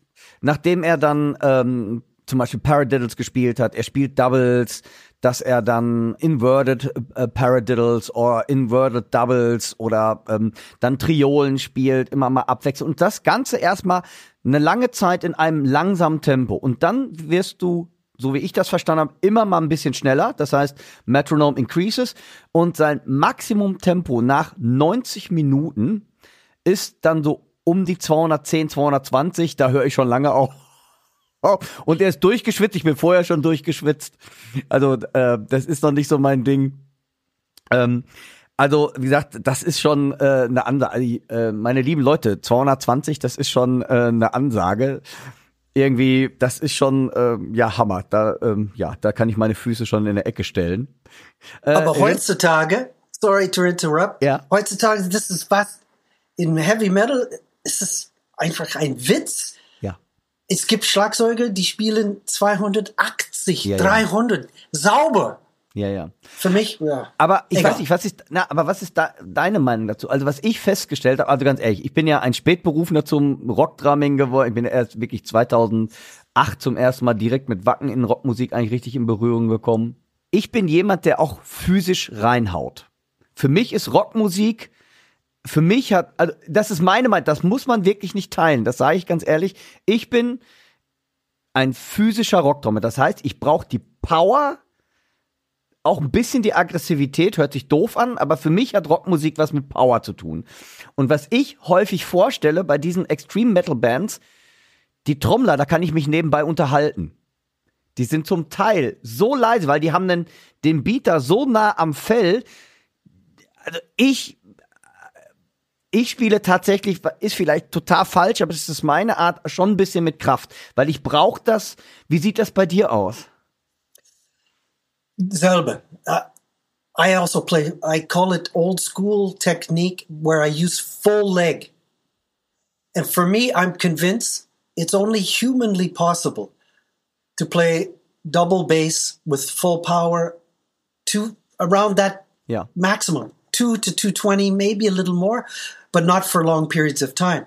So I've tried other techniques and those, the new drummers that are playing the high, high speeds have totally different technique than I play. Yeah. Completely. Like you said, different pedal settings, uh, spring tension. And I have to say, the one thing that has helped me play my high speeds easier is I've recently developed this swivel technique. Ah, okay. And that took some time, but I actually, one day I was just playing a gig with Destruction and I looked down at my feet and they were doing it. Just automatic because I had practiced it enough. Mm-hmm. And so what it does is just helps me play hard, but at the maximum speeds, a little easier on my leg. And probably for a longer period of time. Yes, exactly. So that is the one modern thing I think I've developed in my playing is just implementing the swivel technique at higher speeds. Ja. Ähm, ich, äh, ich, ich muss mal ein bisschen übersetzen eben, weil da waren jetzt viele Informationen. Also erstmal, Randy sagt, äh, ist genauso wie ich, also er spielt auch mit dem ganzen Fuß, also mit dem ganzen Bein. Und äh, was auch daher einfach rührt, weil schon wir beide oldschool sind, glaube ich ein bisschen. Und er sagt, dass es halt mit dieser Art zu spielen wahrscheinlich das Maximumtempo um 200, 220, 200, vielleicht ein bisschen mehr ist, je nachdem, wie auch der Tag wahrscheinlich ist, gerade wie man gerade drauf ist. Genau. Aber er sagt ganz einfach, das ist so das, was er, man, was er meint, was man auch am Maximum mit dieser Technik erreichen kann. Und die heutigen Drummer, die halt im Extreme Metal Bereich sind, die benutzen ganz andere, wie ich das eben schon, hatte, ganz andere ähm, Technikeinstellungen, Federspannung, Beater-Einstellungen und ne, auch eine ganz andere Lautstärke. Das heißt, ich, äh, wir beide sind eher, ich, ich muss auch draufhauen. Randy, ist das richtig? Was heißt, wir spielen Absolut, auch. ja. Also ich gebe auch schon Gas hinterm Schlag. Eine Snare darf auch gehört sein und die will ich nicht gestreichelt haben. Die, eine Snare ist kein Streichel oder Rockmusik ist keine Streichelmusik für mich, ist kein Streichelt so. Ähm, aber das ist alles ganz wichtig. Also jetzt bitte auch keiner sich da angefeindet fühlen. Das ist einfach unsere Art zu spielen. Und heute jeder jeder spielt anders und das ist auch gut so. Und er sagt zum Beispiel, was er was er von der neuen Zeit, ich nenne es mal so, übernommen hat, ist die Swivel-Technik. Swivel-Technik bedeutet, wenn die Füße nicht gerade sind, sondern ihr wackelt, ich sag mal, oder so ein bisschen so wackelt so hin und her mit den Füßen. Und er hat gesagt, das hat er eine ganze Zeit lang geübt und das ist, glaube ich, auch meine Meinung. Ähm, man merkt eigentlich gar nicht, wann der Body, äh, ich nenne es Muscle Memory oder Muskel, Ja. man, man erinnert Ja. sich daran, an die Bewegung. Und irgendwann passiert es, dass man es auf einmal einmal macht. Das heißt, du denkst gar nicht drüber nach und so ist es bei Randy passiert, er hat gar nicht drüber nachgedacht, hat das geübt und irgendwann passiert es auf einmal bei einem Auftritt mit Destruction, wo er merkt, ey, ich benutze die Technik. Also er hat es geübt, aber es, ich glaube, das ist, ist meine Meinung nämlich genauso. Irgendwann passiert es. Das heißt, oder wenn du einen Fill übst, bis du den Fill wirklich kannst, das dauert. Ja. Und irgendwann denkst du gar nicht mehr drüber nach, diesen geübten Fill und du spielst ihn einfach, weil es so in deinen in deine Erinnerung, Muscle Memory, in deine Erinnerung übergegangen ist, dass du den einfach spielst, ohne über nachzudenken. Und so ist was bei Randy passiert. Und das gibt ihm auch eine Möglichkeit, wie gesagt, also ich steige schon lange aus, 220 kann ich nicht spielen. Da bin ich schon lange weg dabei. Aber äh, wo er sagt, das gibt ihm auch diese neue Technik, diese Swivel-Technik, gibt ihm die Möglichkeit, erstmal länger es durchzuspielen und auch relaxter, Ja. auch relaxter Absolut. durchzuspielen. Ja. Ja, Wahnsinn. genau. Jetzt hat Randy, jetzt gehen wir mal vom Double Bass so ein bisschen weg, da waren ja schon genug ähm, Ideen für euch drin. Du hast auch einen ganz interessanten Setaufbau. Okay. Das heißt, als ich dich das erste Mal gesehen habe, habe ich gesehen, du hast, du hast zwei Reitbecken, quasi ein, ein sehr, man nennt es glaube ich Symmetrical Drumming heute so ein bisschen. Du hast relativ, das was links ist, steht bei dir auch rechts. Das heißt, du führst mit der linken Hand genauso gut auch wie mit der rechten. Nicht genauso gut. Ich muss zugeben, dass es immer, mein Recht ist kräftiger. Ja. It, it's better. My right side is better. No matter how much I work my left, it's always if I am in an emergency, this the right hand is a no-brainer. Ja. Yeah. Okay, was er eben gesagt hat, ähm, also er baut sein Schlagzeug quasi, was ich ja schon sagte, quasi auf beiden Seiten gleich auf. Ne? Das heißt, er hat die gleichen Becken auf der, er hat zwei Reitbecken und alles Mögliche. Und er sagt, er versucht möglichst unabhängig zu sein. Das heißt, wirklich die Unabhängigkeit zu üben. Aber er sagt auch ganz ehrlich, er ist Rechtshänder und die rechte Hand ist immer noch nach seinem Empfinden, ich sehe das nicht so, weil wenn ich ihn sehe, ich finde, der spielt mit beiden gleich gut. Das wäre gut, wenn meine Hand, also wenn ich nämlich die linke Hand spiele, also open-handed sagt man ja heute auch dazu, dann fehlt mir einfach die Power in der linken, in der linken Hand. Aber ich muss auch ganz ehrlich sagen, ich übe es auch nicht, weil es sind, ganz ehrlich, es interessiert mich auch nicht so. Ja. Weil ich habe dafür andere Sachen, weil jeder hat so sein Steckenpferd und ganz ehrlich, wenn ich jetzt anfangen würde, Open-Handed zu spielen, dann hätte ich keine Auftritte mehr. Bis ich also das Level, bis ich das Level erreichen würde, dass ich links genauso spielen kann wie mit äh, wie mit links wie jetzt hier Klaus Hessler oder auch Patrick Metzger, die ja auch alle mit links spielen oder Simon Phillips irgendwie, das kann ich nicht. Aber ich finde es wahnsinnig. Wie bist du denn auf die Idee gekommen, so zu spielen, Randy? Good question. So, this cover band I was in, Click, I talked about earlier. Ja. We were together. We toured basically nonstop for 10 years. And then at that time, we played six nights a week. So there was much work. So, long story short, I became a little bit bored. And I always remembered what Carmine Appice said at a clinic once. He said a word ambidextrous that caught my attention. And he said, you know, leading with the left hand, building up your left hand. And so that really interested me. So in this band, I we played the song so often, I thought, okay, I'm going to challenge myself. So I first added a second hi hat and um, began playing open handed. And I thought, wow, this is really comfortable with the right hand on the right hi hat on my right side. So I started with the left, and then, then gradually, as I became more comfortable, t- to be honest, at the beginning, I would just start with a bar or two because you're playing live and you don't want to risk too much.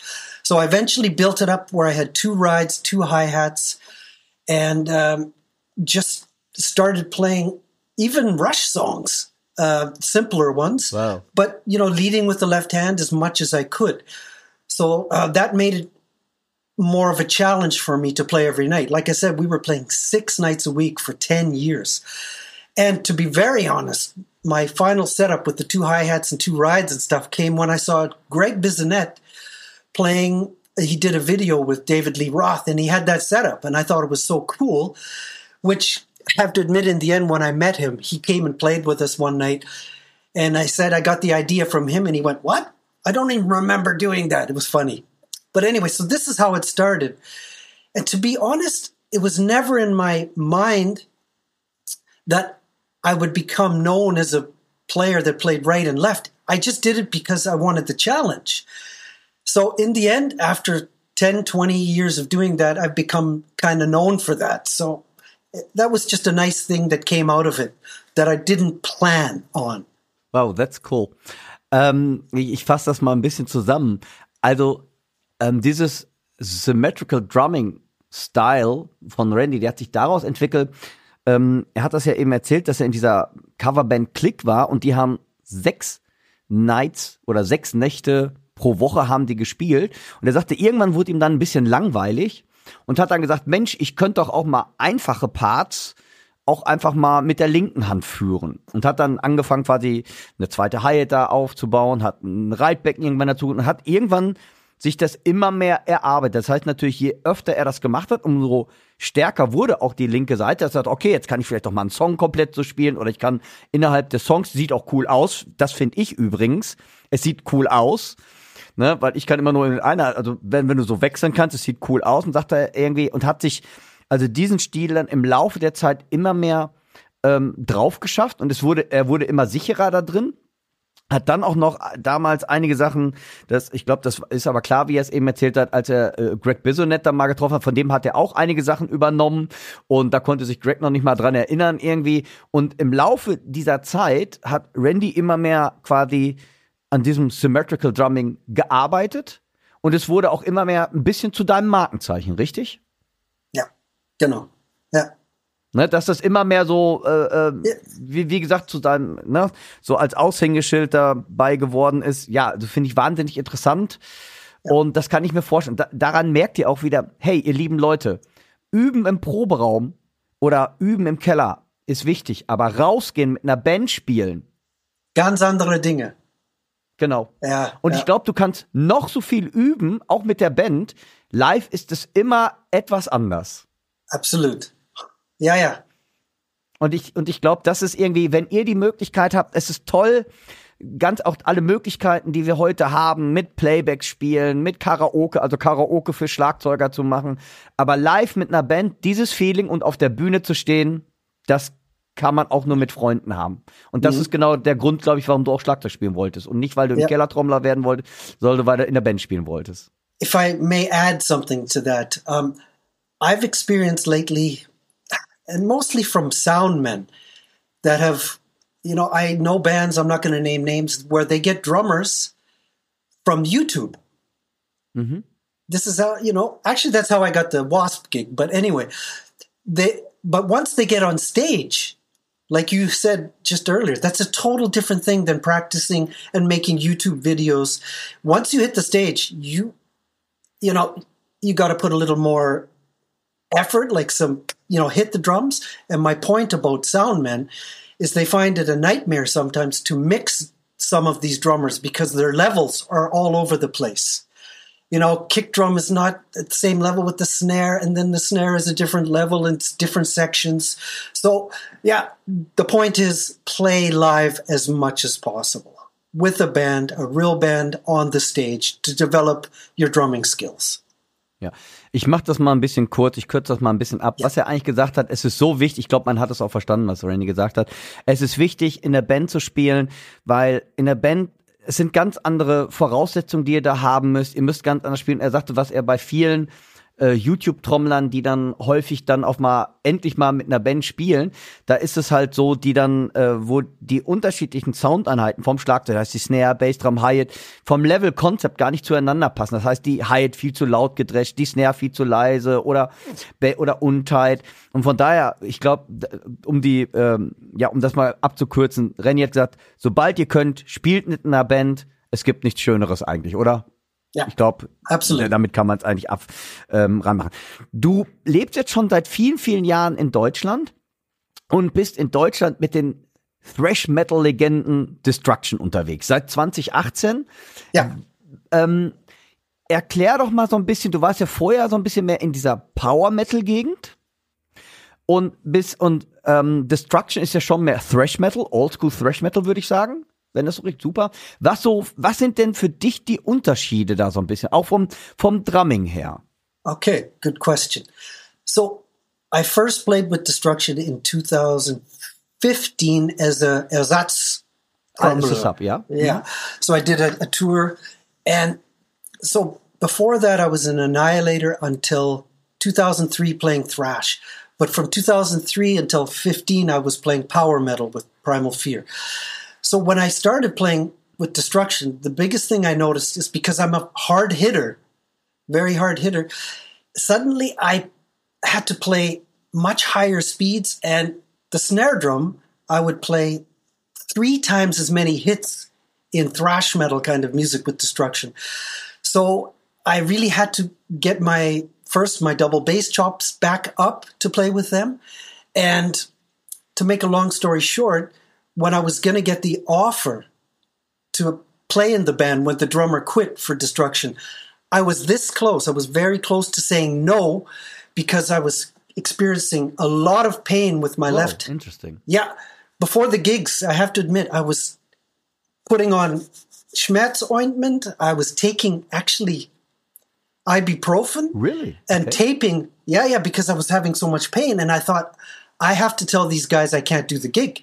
It's just too much because I'm in too much pain. So, long story short, actually, I got a, some advice from one of my students who said, uh, he said, you know, I saw an exercise Gene Hoglan does for his wrists, and to make just to add to that, I I go to the gym a lot to keep myself in good shape, but I never did forearm exercises.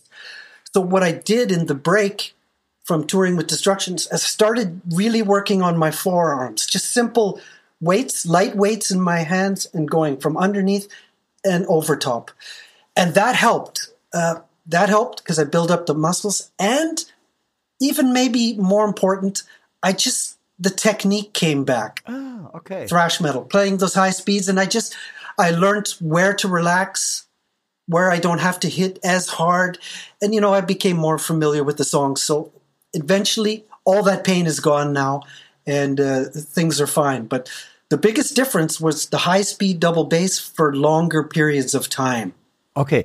with with yeah. Ah, das finde ich jetzt sogar sehr interessant. Äh, ähm, er sagt, er, er kommt ja eigentlich, er hat lange, bevor er zu Destruction gekommen ist, hat er lange Zeit ähm, im Power Metal Genre gearbeitet. Und der größte Unterschied war für ihn, dass er auf einmal doch unheimlich an Speed gewinnen musste. Das heißt, die Tempos waren viel schneller. Er hat gesagt, er musste die Snare viel häufiger schlagen als sonst, was er zudem, also so ein bisschen, ja? Not häufiger, just more often. More often, okay. Okay, das heißt, er musste also ähm, da viel mehr dran arbeiten und dann natürlich auch äh, das Tempo auf ein neues Level bringen. Und am Anfang hat er gesagt, war es für ihn so ungewohnt, dass er auch Schmerzen hatte in den Unterarmen und in den Handgelenken, weil es so ungewohnt war. Nach dieser Power Metal Area auf einmal diese lange Zeit an schnellen Figuren mit Double Bass Drum und Hände zu spielen. Und am Anfang war es so oder so, dass er ähm, Ibuprofen genommen hat, um und die Hände getaped hat, um ähm, gegen den Schmerz anzukommen. Aber im Laufe der Zeit hat er dann ähm, durch einen Schüler erfahren, und zwar durch Exercise, die Gene Hogan gemacht hat, ähm, dass äh, indem er einfach ein bisschen mehr, äh, Randy ist jemand, der häufig ins äh, Gym geht, also der viel Exercise macht, wo er dann aber gedacht, okay, ich muss für die Unterarme, für die Handgelenke mit leichten Gewichten arbeiten, also Stretching machen auch vor den auf, äh, vor den Gigs und wo er dann gemerkt hat, je mehr er sich mit den Songs anfreunden konnte, mit dem äh, äh, mit der neuen Gew- äh, mit den neuen Gewohnheiten oder mit den neuen Begebenheiten der Musik, dass dann auch der Schmerz weggegangen ist, äh, er wurde also Muskeln aufgebaut hat dafür, so dass die Konzerte ohne Schmerzen und alles ja, wie problemlos dann auf einmal gelaufen ist, finde ich ziemlich ehrlich. Das, weil daran merkt ihr auch, es ist Metal Drumming auch dieses, es ist eine physische Sache. Man muss dafür in good shape sein, um, man muss dafür arbeiten. Man muss dafür Hände, Füße, Workout machen und um daran zu arbeiten. Randy will noch was sagen? what I would add to that though is I do see, you know, maybe younger drummers or drummers. See, I started to metal very late. So I see drummers that have been doing that style their whole lives and they play more, they don't play as physical. They don't play as hard, but it works for them. Ja. You know, for me, I just, I, I'm so used to playing hard. So It's the same for yeah. me. It's the same for me. Yeah. Okay. Äh, äh, what, what, what I notice, oh, jetzt rede ich schon Englisch. Was, was, was, was ich, was ich halt also häufig auch gemerkt habe, ist bei vielen Bands, wenn ich auf Festivals spiele, also ich trigger gar nicht. Also ich trigger nicht. Und daher habe ich auch diese Power dahinter. Oder ich brauche die auch. Während natürlich andere Schlagzeuger, die, also die, jeder hat seine eigene Technik, das ist auch, dass ich gar nicht das verteufeln will oder das jetzt in irgendeiner Weise kritisieren will. Aber ich sehe ganz viele Trommler, die alles nur noch getriggert haben. Und dann kannst du natürlich, wenn du die Bass oder auch die Snare noch ein bisschen hits, wenn das getriggert ist, einige machen wegen Ja. des Sounds, weil die den Sound haben wollen. Das ist auch okay. Aber viele auch, wo du sagst, ey, einfach da, ja, du kannst du die Power natürlich auch hochschrauben. Yeah. What I would add to that is I agree with that, everything you said. But the big advantage that I've experienced playing with Trigger is I'll give you the worst case scenario. With, I think it was Primal Fear, we were playing some really big festival. There were major acts headlining, Judas Priest mm-hmm. in that vein. And I got a drum kit. It was in, the backline wasn't great quality. I had Ja, okay. I had two different drum kits, uh, two different kick drums, different brands. They had different drum heads on it. They had different microphones inside, and I had to play with two separate pedals. So the advantage of triggering at that moment is you put a trigger on, you basically turn up the volume, and you have a killer, killer drum sound Das, or Ja, kick drum das sound. übersetze ich mal eben. Also, Renny meint jetzt auch, also, dass er auch nichts gegen Trigger hat, sogar sie, dann, sie helfen. Und zwar, sie helfen nicht, um ein, ähm, äh, ähm, um ein Spielproblem zu lösen, sondern um ein Soundproblem zu lösen. Gerade im Metal-Bereich ist es ja so, Sound matters. Ist ganz, ganz wichtig, dass du gerade bei Kickdrums, dass du einen hohen Kick-Level hast, also einen hohen Sound, ein Snare-Drum, dass die punchy ist, dass die durchkommen. Und da hat er gesagt, das, was für ihn am Triggern, und das ist ja auch, äh, wie gesagt, sehe ich ja auch so irgendwie, ähm, ähm, wo er halt sagt, das heißt, wenn du zum Beispiel auf Festivals bist und du hast halt nicht so eine gute Rental Backline Company, du hast ein Schlagzeug aus verschiedenen Teilen, aber der Sound und die Leute wollen, die Leute interessiert das nicht, ob du ein Schlagzeug aus fünf verschiedenen Brands hast oder ob du ein tolles Becken hast oder da nicht. Ähm, die sagen trotzdem, ja, trotzdem, trommeln musst du trotzdem noch ordentlich. Und er sagt, es hilft einfach, und daher sagt er auch, er ist überhaupt nicht gegen Triggern, sondern es hilft halt soundmäßig nicht Drumming weiß, Trommeln musste nämlich immer noch selber, aber er sagt, es hilft einfach, um einen guten Sound fürs Publikum nach vorne zu transportieren. Da helfen halt Trigger ungemein. Oder du willst von einer Platte genau den Sound vielleicht rüberbringen. Du hast vielleicht auf einer Platte einen bestimmten Bassdrum-Sound oder Snare-Sound, den du unbedingt auch reproduzieren möchtest. Dafür findet er Trigger astrein, aber nicht ein Trigger deshalb, weil du jetzt nicht vielleicht in eine Bassdrum treten kannst. Genau. Okay, so vielleicht wir kommen so langsam zum Ende. Was war so das schlimmste Szenario, was dir mal passiert ist, so beim Gig? Hast du da vielleicht eine Story, die du uns erzählen kannst, wo du sagst, okay, oh, das war jetzt aber, das ist jetzt, weiß ich nicht, Stuhl ist umgefallen, Drumkit ist von der Bühne gefallen. Actually, okay, I've got two. Alright. Um, one is back with Click, I think. There's a song called uh, YYZ from Rush. Yeah. and it has uh, bass bass guitar solo and three drum solos as part of the song. And there's one where you go, I think it's the last one, from the six inch all the way down to your floor tom. Yeah. And right at that moment, I hit the six inch. I didn't break one, but I broke both sticks. So, uh, and it was all tom filled. There was no bass drum. So that happened. And at the edge of my riser, the stool uh, slipped Flip. Whoa. and yeah, yeah, slipped and fell off. I didn't fall off, but I had to stand up. It was I had to stop the song in the middle of the song, so that wasn't fun.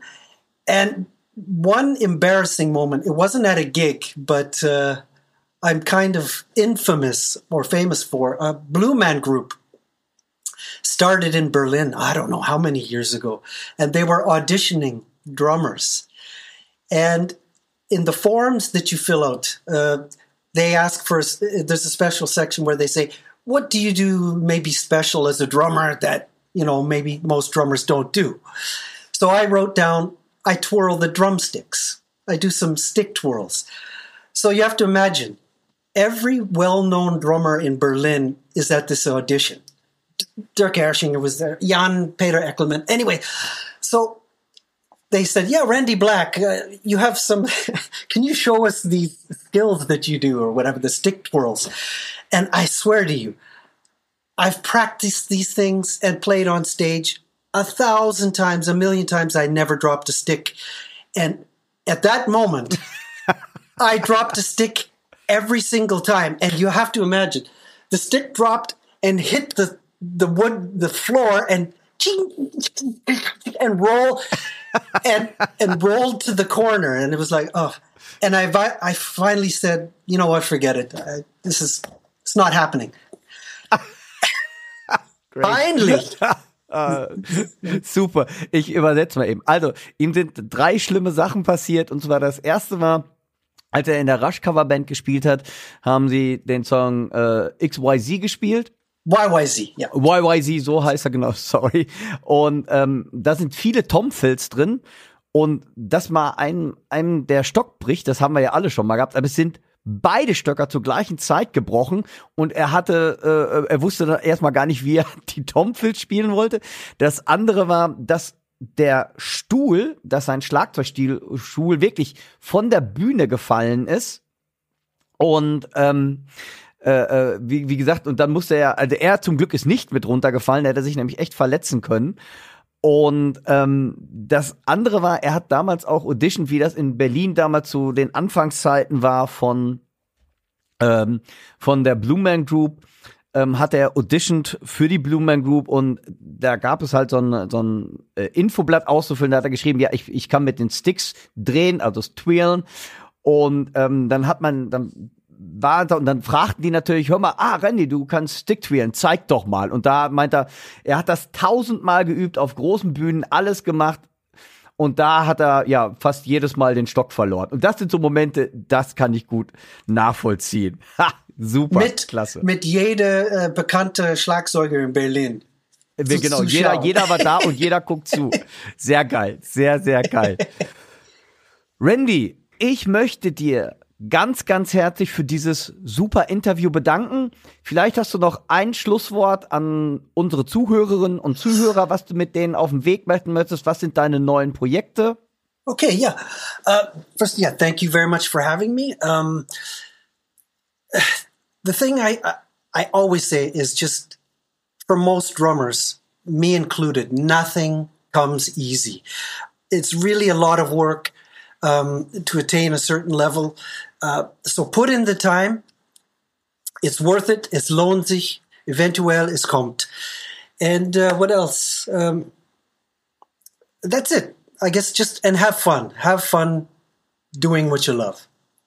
Ich glaube, ich brauche es nicht übersetzen, ich mache es aber trotzdem ganz kurz. Das heißt, und das ist, glaube ich, auch das, was viele nicht sehen und gerade von außen. Schlagzeugspielen hat eine Menge mit Arbeit zu tun. Man muss eine Menge Arbeit ähm, im Proberaum verbringen, um bestimmte Fähigkeiten zu entwickeln im Laufe der Jahre. Aber er sagt, es lohnt sich, bleibt dran, habt die Ruhe und irgendwann wird es passieren, dass man bestimmte Sachen oder bestimmte Fähigkeiten entwickelt. Randy, Ja. alles, alles Liebe, alles Gute für die Zukunft. Danke, dass du Rede und Antwort gestanden hast, dass du hier im Podcast mit dabei warst. Ich wünsche dir alles, alles Liebe, gut auf Tour. Bleib gesund. Viel Erfolg noch mit Destruction, deinen ganzen anderen Projekten, die du so noch hast. Und ja, ich hoffe auf bald, dass wir uns nicht nur virtuell sehen, sondern auch live. Alles Gute dir, mach's gut. Tschüss. Danke, tschüss.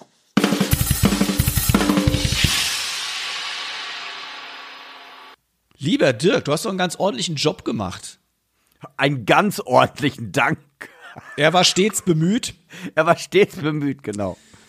Da war schon viel Schönes dabei. Ja, das reicht für Englisch VHS-Kurs Stufe 1 auf jeden Fall. Nein, wunderbar. Also ich bin gespannt, äh, liebe Hörerinnen und Hörer, was ihr uns dazu schreibt, ob das für euch auch mal eine interessante Erfahrung war. Wir würden natürlich unsere Interviewreichweite deutlich erhöhen, wenn wir zukünftig eben auch nicht deutschsprachige Schlagzeugerinnen und Schlagzeuger vors Mikro bitten könnten, aber wir lassen die Entscheidung bei euch. Das heißt, schreibt uns unbedingt, was ihr davon gehalten habt, entweder an podcast at drumsandpercussion.de oder in unserer Facebook-Gruppe Schlagabtausch oder schreibt den Dirk und mich direkt über unsere Social-Media-Kanäle an, damit wir einfach wissen, ob wir dieses Experiment weiterführen dürfen und quasi auch zu einem Standard unseres Podcasts machen können. Aber lieber Dirk, vielen Dank dir nochmal dafür. Du, es ist ja auch doppelte Arbeit, da nochmal mit zu übersetzen und nicht nur die Fragen sich auszudenken, sondern man muss ja sogar hinhören. Oh Gott, Katastrophe, um dann das Richtige zu sagen. Und natürlich tausend Dank an Randy, dass er sich die Zeit genommen hat und äh, für ihn ja auch wahrscheinlich etwas Novum betreten hat, dass er in einem deutschsprachigen Podcast auch ein bisschen Deutsch sprechen musste. Und auch nochmal, lasst doch mal in den Kommentaren hinter, ob das dieses, also mit dem Hin- und Her übersetzen, ob das zu nervig ist, ob man es komplett auf Englisch lassen soll oder ob ihr sagt, nee, das ist schon ganz okay, irgendwie, äh, ähm, wenn man das so macht. Das wäre super. Dann haben wir einfach mal so ein Feedback in diese Richtung. Dankeschön. Bäm.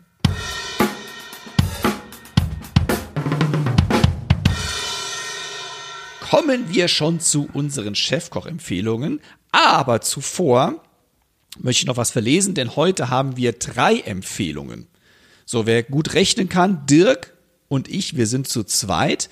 Wo kommt die dritte Empfehlung her? Die dritte Empfehlung kommt von einem unserer Hörer, der uns netterweise eine E-Mail geschrieben hat an podcast@dropsandpercussion.de, denn äh, wir hatten ja die letzten Podcasts mal dazu aufgerufen, dass ihr uns mitteilt, ob ihr unsere Chefkoch-Empfehlungen überhaupt interessant findet, ob die un- oder irrelevant sind. Und äh, dazu erreicht uns eben folgende E-Mail von unserem Stammhörer Götz. Und die verlese ich jetzt mal. Hallo ihr zwei. Meistens erschrecke ich, wenn die zwei Wochen wieder vorbei sind und ein neuer Podcast rauskommt. Oder ich denke, so langsam wär's mal wieder Zeit. Jedenfalls freue ich mich immer und bin gespannt. Die Chefkoch-Empfehlung finde ich schon interessant, schon alleine, um zu erfahren, was es an interessanten Sachen neu rausgekommen sind. Inspirierend ist es immer, ob es im Podcast war oder Dirk mal ein Video gepostet hat, habe ich auf zwei Snare Drums meines bevorzugten Trommelbauers aus Hammelburg die Sigu Woodrups draufgepackt und bin davon mehr als begeistert. Oder die Sachen von Mr. Muff sind klasse, dann nutze ich die Mini-Muffs und finde das andere Zeug von Thorsten einfach cool. Im Grunde höre ich mir das sehr gerne an und überlege, ob, wo und wie ich das brauchen könnte. Ist nicht immer was dabei, das in meinem Kopf hängen bleibt, aber die Empfehlungen, gerade von Profis wie euch, sind sehr inspirierend. Hab auch eine Götz-Empfehlung. Und zwar ist es ein Buch von Volker Kriegel, der Rock'n'Roll-König. Jedes Mal, wenn ich es lese oder das Hörbuch höre, werde ich rührig und manchmal rinnt mir wirklich eine kleine Träne in den Bart. Fazit am Ende des Buchs, Musiker ist tausendmal besser als König. PS, ich finde das Buch schöner als das Hörbuch. Grüße vom Götz. Super. Cool. Danke, Götz. Ja, äh, danke Götz für die, auch für die Empfehlung und das äh, reichliche Lob, was wir dort erhalten haben. Er spricht ja von Profis, wie wir es sind, Dirk. Ha, hast du das schon mal gehört? Ja, nee, aber tut gut. Absolut richtig, absolut richtig. Mehr dieser Bauchpinselei bitte. Wir können es vertragen, wir können es ertragen und wir werden auch weiterhin hoffentlich ähm, uneitel dabei bleiben. Aber ja, super cool. Vielen lieben Dank dafür. Auch das ist natürlich eine Empfehlung, die wir jetzt in die Shownotes reinpacken werden. Das Buch von Volker Kriegel, der Rock'n'Roll-König. Mal wieder eine Buchempfehlung. Und jetzt machen wir weiter mit unseren Empfehlungen für diese Woche. Dirk, magst du anfangen? Ja, ich, ich mag äh, gerne anfangen. Ähm, obwohl diese Empfehlung ist ein bisschen zwiespältig bei mir, wenn ich ganz ehrlich bin. Und zwar nicht, weil die, das Produkt, welches ich empfehlen möchte, ist für mich der absolute Oberknaller und der absolute Oberknaller ist der Preis. Ich habe mich unfassbar erschrocken. So, ich suche. Du hast ja einen Rolls, du willst einen, Roll, einen Ferrari empfehlen. Nee, ach, das wäre schön. Nee, da, da ärgert mich mein Sohn immer mit den ganzen YouTubern, die alle einen Lamborghini. Was kostet denn ein Lamborghini von deinem Podcast oder von deinem YouTube-Kanal? Ja, scheiße. Das dauert, da kann er noch 150 Jahre und mehr wahrscheinlich warten. Das kenne ich nur zu gut, diese Kommentare. Na, wie viel Follower hast Genau, du wie denn? voll hast du ja? Der hat schon 5 Millionen. Ich sag 5 Millionen. Boah, scheiße, ey. Nee, nee, also, äh, Aber wir sind auf dem besten Wege. Wir sind auf dem besten Wege. Dank eurer Hilfe auch, liebe Genau. Hörer. Wir sind auf dem besten das, Wege. das könnte man jetzt auch den Wink mit dem Zaunfall nochmal sehen, ne, liebe und Nein, überhaupt nicht, überhaupt nicht. Sehr geil. Also, jetzt kommen wir mal zur Empfehlung der Woche zurück. Und zwar, ich habe äh, gesucht nach einem Übungs-Bassdrum-Pad. Jetzt klar, ich habe ähm, elektronische Sachen, verschiedene, aber die, die sind dann doch immer sehr groß. Auch ein großes äh, elektronisches Kickpad ist immer eine Sache. Ich suchte nach einem kleinen Kickpad, was man durch die Gegend tragen kann. Und habe mir dann bestellt, ich bin darauf aufmerksam geworden, bei einem großen Versandhandel auf das äh, Pro Logic Thunder Kick Bass Drum Pad. Weil ich fand erstmal, es ist nachhaltig, es ist aus Holz und hat super Bewertung gekriegt und ich habe es einfach in den Warenkorb gelegt und habe auf einmal, als ich unter Kaufen drückte, bin ich einmal kurz umgefallen. Denn dieses Teil kostet mal eben fast 215 Euro. Oha! Und ich dachte, genau, dann dachte ich, boah, geil, um unter das Kopfkissen zu legen, ist eigentlich ziemlich cooler Preis. Ähm, hab es mir aber dann tatsächlich bestellt und bin restlos begeistert. Allerdings ist der Preis wirklich, ähm, ich finde, äh, echt eine Ansage. Aber ihr müsst euch das vorstellen, das ist ein Holzblock, der funktioniert äh, mit einem Beater, der andersrum, also quasi rückwärts laufend folgt. Das heißt, du schlägst mit dem Beater nach unten hin und dieser Holzblock, das finde ich erstmal cool, dass das aus Holz ist, nicht aus äh, Metall, ist relativ standhaft. Hat unten so eine, so eine Platte auch noch. Ähm, sollte man auf dem Teppich machen, wegen der, äh, wegen der Bassram, dass die dann nicht den Boden zerkratzt. Also, wenn ihr gutes Parkett habt oder eure Eltern, lasst es bitte sein. Das äh, könnte nicht schön sein. Was ich aber interessant finde, und da habe ich auch noch ein paar äh, Tipps im Internet drüber gelesen, und zwar hat das so, hat das in diesem Holzblock ist ein Außel, ähm, auswechselbarer Schaumpropfen, will ich mal sagen. Mit, ähm, das sind so, äh, so Pad-Einlagen, könnte man sagen, die, und zwar ist das Medium, Hard und Soft. Kann man beides nehmen. Es sind zwei Stück davon da, also wenn mal einer durchgetreten ist.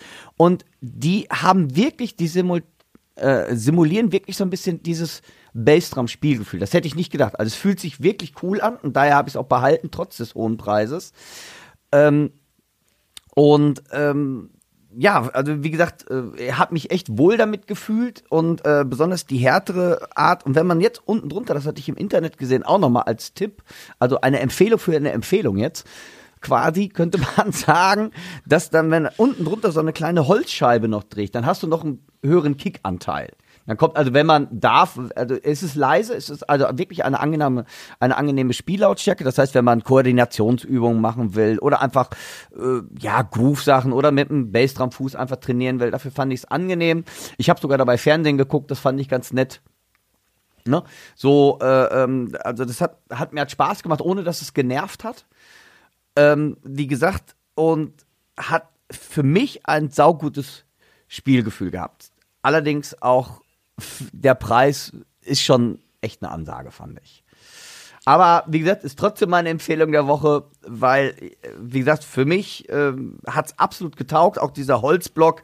Wahrscheinlich, wenn ich das einem Schreiber geht, der einen Schreiner gebe, der hält wahrscheinlich die Hände über den Kopf zusammen und sagt, Alter, was hast du dafür bezahlt? Man kann es vielleicht auch als Möbelstück, nee, so schön ist es dann auch nicht. Man könnte es als Becherhalter nehmen, sehe ich gerade. Irgendwie, obwohl es ist schief kippt das Glas wahrscheinlich um. Also wie gesagt, für mich Empfehlung der Woche, ein bisschen, wie gesagt, mit Anführungszeichen zu sehen irgendwie, aber ich, äh, wie gesagt, mir hat echt viel Spaß gemacht. Ich habe damit zu Hause so oder im Büro kann ich damit üben. Ich nerv keinen und von daher ist das für mich diese Woche das Pro Logic Thunderkick Bass Drum Pad. Äh, für mich ist das dies diese Woche die Empfehlung. Ja. Ich habe eine Frage dazu. Ja. Und zwar, das ist aber nicht groß genug, damit du damit Double Bassdrum üben kannst, oder doch? Nein, das hätte ich mir nämlich für diesen Preis gewünscht, dass man quasi zwei Schlägel aneinander macht. Also es ist der Beater mit dabei, ist der Holpack, es sind zwei von diesen Pad-Einlagen dabei, aber es ist noch nicht konzipiert für Double Bassdrum. Verstehe ich auch nicht so ganz, habe ich auch gesucht, weil ich dachte, ich bin zu doof, es zu finden.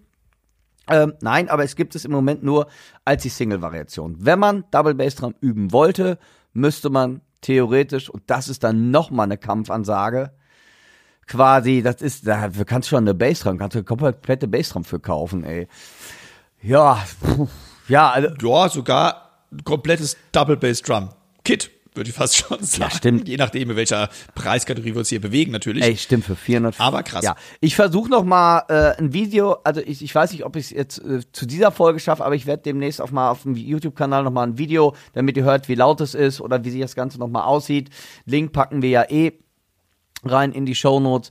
Aber wie gesagt, für mich ist es okay, aber es ist, ja, es ist, äh, ja, zwiespältige, für mich dies, dieses Mal eine zwiespältige Empfehlung, weil ist echt pff, preislich eine Ansage. Dann, dann würde ich äh, mal gerade hier die Runde hauen. Äh, vielleicht erinnerst du dich, dass ich vor einigen Podcast-Folgen ähm, auch ein Bassdrum Practice Pad, Pad, Practice Pad, ein Bassdrum Pad, Practice Pad, ich habe keine Ahnung, was ich jetzt gerade sagen will, aber auch so ein Pad empfohlen habe für die Bassdrum. Äh, das war das Evans Real Feel Pad. Jo. Da würde ich, wenn du dein Video machst, einfach sagen, da mache ich auch ein Video dazu. Dann habt ihr nämlich, liebe Hörer und Hörer, mal einen Vergleich. Ja. Einfach, was, äh, wie laut die Dinger sind und wie die aussehen überhaupt. Genau. Dann, Das wäre ganz, könnte eine interessante Geschichte für euch alle sein. Genau, absolut. Bam. Jetzt bin ich aber mal gespannt, Timo. Was kredenzt du uns denn heute? Nachdem du jetzt so hochpreisig gegangen bist, gehe ich mal ähm, deutlich etwas tiefpreisiger Das- die Sache ran an. Und zwar, äh, ich möchte ein Buch empfehlen. Jetzt hat der Götz eben schon ein Buch empfohlen in seiner E-Mail. Ja. Aber ich möchte auch ein Buch empfehlen, das ich im Urlaub gelesen habe. Und auch hier beziehe ich mich auf eine ältere Empfehlung, die ich mal getätigt habe. Und das war das Jazz-Album Kind of Blue von Miles Davis. Ja.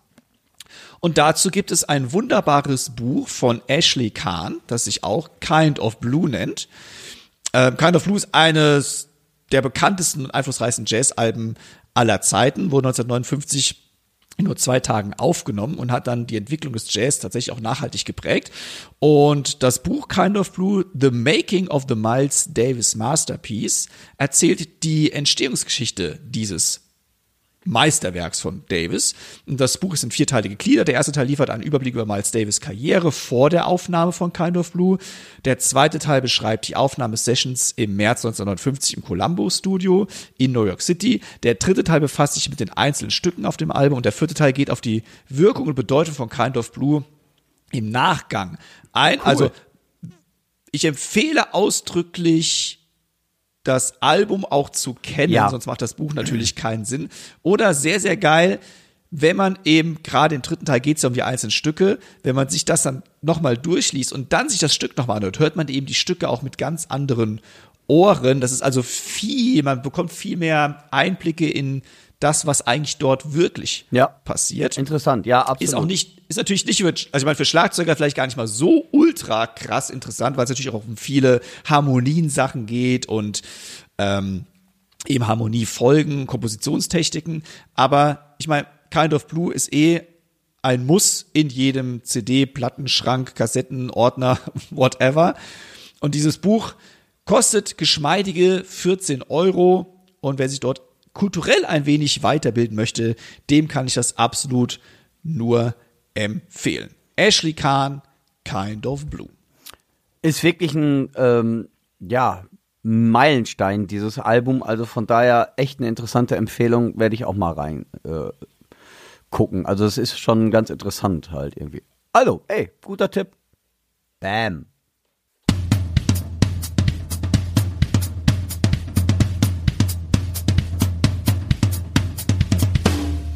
Liebe Hörerinnen und Hörer, der 70. Schlagabtausch neigt sich dem Ende. Wie üblich bedanken wir uns bei euch für eure Aufmerksamkeit, fürs Zuhören. Wenn ihr Fragen, sonstiges Feedback ähm, habt, schreibt uns, wir haben es schon mehrmals erwähnt, diese Folge an podcast at drumsandpercussion.de. Vor allem schreibt uns bitte, was mit dem Interview los ist. Englisch, Denglisch, vielleicht auch mal Mandarin. Mal schauen, welche VS-Kurse wir da noch besuchen müssen vorab. genau. Sehr schön. Das interessiert uns. Das heißt, wir machen den Podcast für euch. Deswegen ist uns euer Feedback so wichtig. Schreibt uns an podcast.transfercussion.de oder wie auch schon erwähnt in die Facebook Schlagabtauschgruppe oder über Dirks und meine Social Media Kanäle. Ihr findet uns auf YouTube, Instagram und Facebook na, selbstverständlich auch. Und bei eurer Homepage ist das selbst auch natürlich selbstredend. Und wir sind ja, wie gesagt, ganz dicht dran an den 5 Millionen Followern. Das heißt, dank eurer Hilfe. Diese Podcast-Folge kommt raus am, ich muss meine Kalender gucken, am 8.9. Und ich hoffe, dass wir einige von euch am Dresdner Drum and Bass Festival, Drum and Bass, Drum and Bass, Drum and Bass Festival in Dresden dann am kommenden Wochenende sehen. 16., 17. Dirk und ich sind allerdings nur am Samstag vor Ort. Dort gehen wir unsere Workshops und auch den Live-Podcast. Kommt vorbei, quatscht uns an. Wir freuen uns über jeden, der dort sein wird. Und ich bedanke mich nochmal ganz recht herzlich bei euch und gebe das letzte Wort ab an den Dirk. Ja, liebe Zuhörerinnen und Zuhörer, Timo hat eigentlich alles gesagt. Wenn ihr in Dresden seid, würde ich mich riesig freuen, wenn ihr uns beide ansprecht, mit uns vielleicht ein Kaltgetränk zu euch nehmt, zum Beispiel Eiswürfel mit Orangensaft. Das wäre doch mal herzallerliebst. Wir würden uns mega über den Austausch freuen. Wir freuen uns beide riesig. Das ist ja für uns beide auch ähm, ja eine neue Erfahrung, so ein Live-Podcast und vielleicht ergeben sich da ja auch für die Zukunft auch neue Möglichkeiten mal. Ansonsten bleibt uns gewogen, sagt es allen weiter, ähm, ruft es in jedes Haus hinein. Boah, ich könnte gleich singen. Ne? Scheiße.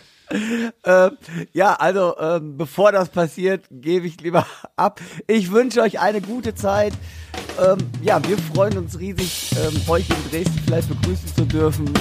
Und ich würde sagen, bis in 14 Tagen, passt auf euch auf. Euer Podcast-Team, Dirk und Tschüss.